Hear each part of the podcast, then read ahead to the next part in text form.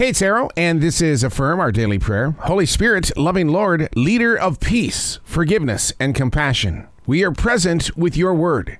Let it flow through each and every one of our systems of choice to bring forward your vision, Almighty God. For it is here that all things change. You make it a reality, but are we ready? Are we listening?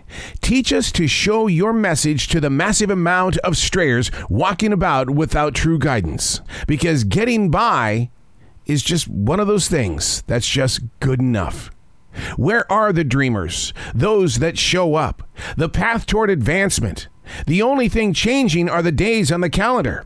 With you, Lord, we have a steady rain, but not a storm. Let us all grow forward, but with respect and spiritual connection. The one person show and opportunity is yesterday's performance. We need to exercise our strength in community because with you, Lord, we are not lost and we are not in fear. We are grateful for our everyday presence. I'm Arroe, sharing with you the wisdom required for tomorrow while the sun rises today.